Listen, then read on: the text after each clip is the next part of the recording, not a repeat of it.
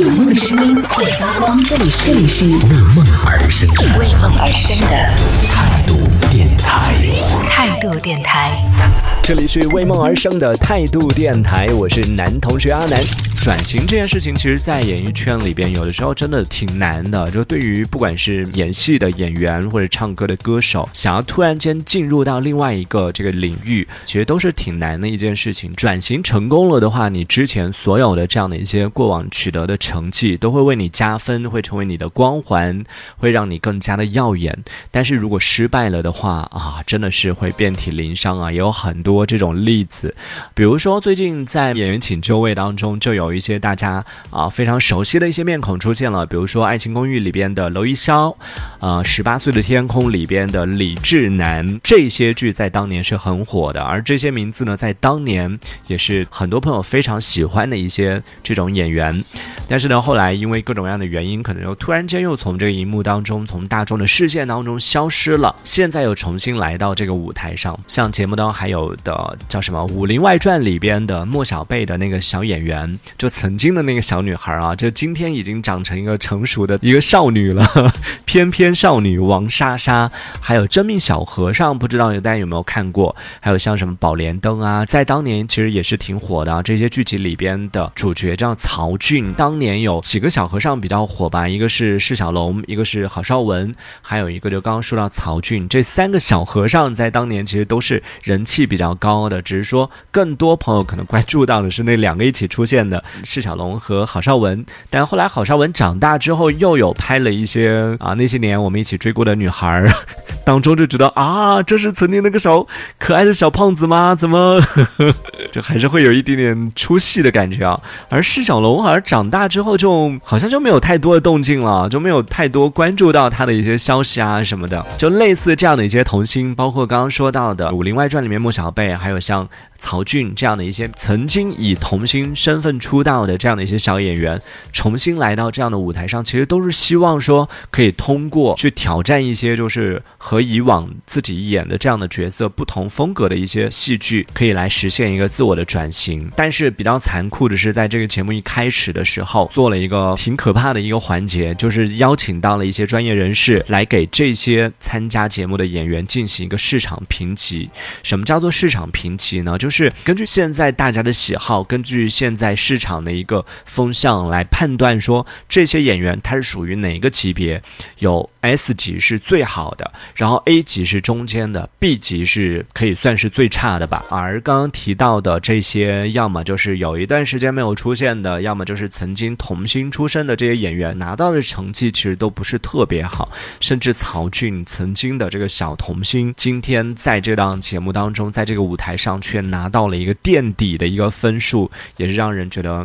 挺心疼的。虽然说在之后的表演当中，他也是用实力证明了自己其实是可以驾驭好一些，就是除了童星之外的其他的一些成熟的角色，自己是有这个实力的。但是比较遗憾的是，最终也没有能够成功的进组。就是你看得到曹骏在舞台上的一个表现，不管是他进行这个比赛的时候挑战的那个剧目的演技的展示，或者是在他进行这个采访的时候，他表现出来的那种真诚，那份热情，其实你是能够感受得到的。就几个导演给他评价都很好，甚至说他有超越了在现场的其他的一些演员。但是很遗憾的是，在进行这个入呃就是入组的邀请的时候，曹骏没有得到任何一个导演的邀请。看到那一幕的时候，我自己也有一点觉得，为什么就大家觉得他很好，为什么没有人为他举一个牌邀请他入组呢？就连 A 级都没有，就还是最后很遗憾的就离开了那个舞台。当然这个背后的原因呢，其实在采访的时候，前期进这个市场评级采访的时候，当时也有人提到了，就是说其实像曹骏这样的童星，以前他们可能会有一些非常成功的一些作品，或者说他们的荧幕形象在早期其实是挺深入人心的。但是呢，可能也正是因为这样的原因，以至于现在就当他们再一次出现想要打破曾经的那个印象的时候，其实挺难的，对于他们或者对于观众来说都挺难的。然后再加上整个就市场的一个风向和大众的喜好是也是在不断不断不断的发生改变，可能曾经那样的形象是比较讨喜的，但是今天可能又出现了可能比它更优的，或者说是大家喜欢的又变成了另外一种类型。所以就当曾经的这些童星长大之后，或者是当这些已经离开了荧幕一段时间的演员再一次回归，再一次出现在观众面前的时候，和他们同台竞争的已经不是当年的那一波人，然后看他们的观众也可能不再是当年的那一波观众了。现在在舞台上的可能有流量艺人，可能有就比他们更了解现在的观众的喜好，知道现在的市场的整个风向的这样的一些当红的演员，在这个时候就是对于像童星啊，像这种回归类的演员啊，他们除了就是有一定的这种情怀滤镜之外，基本上在这个舞台上可能没有太大的优势了，除非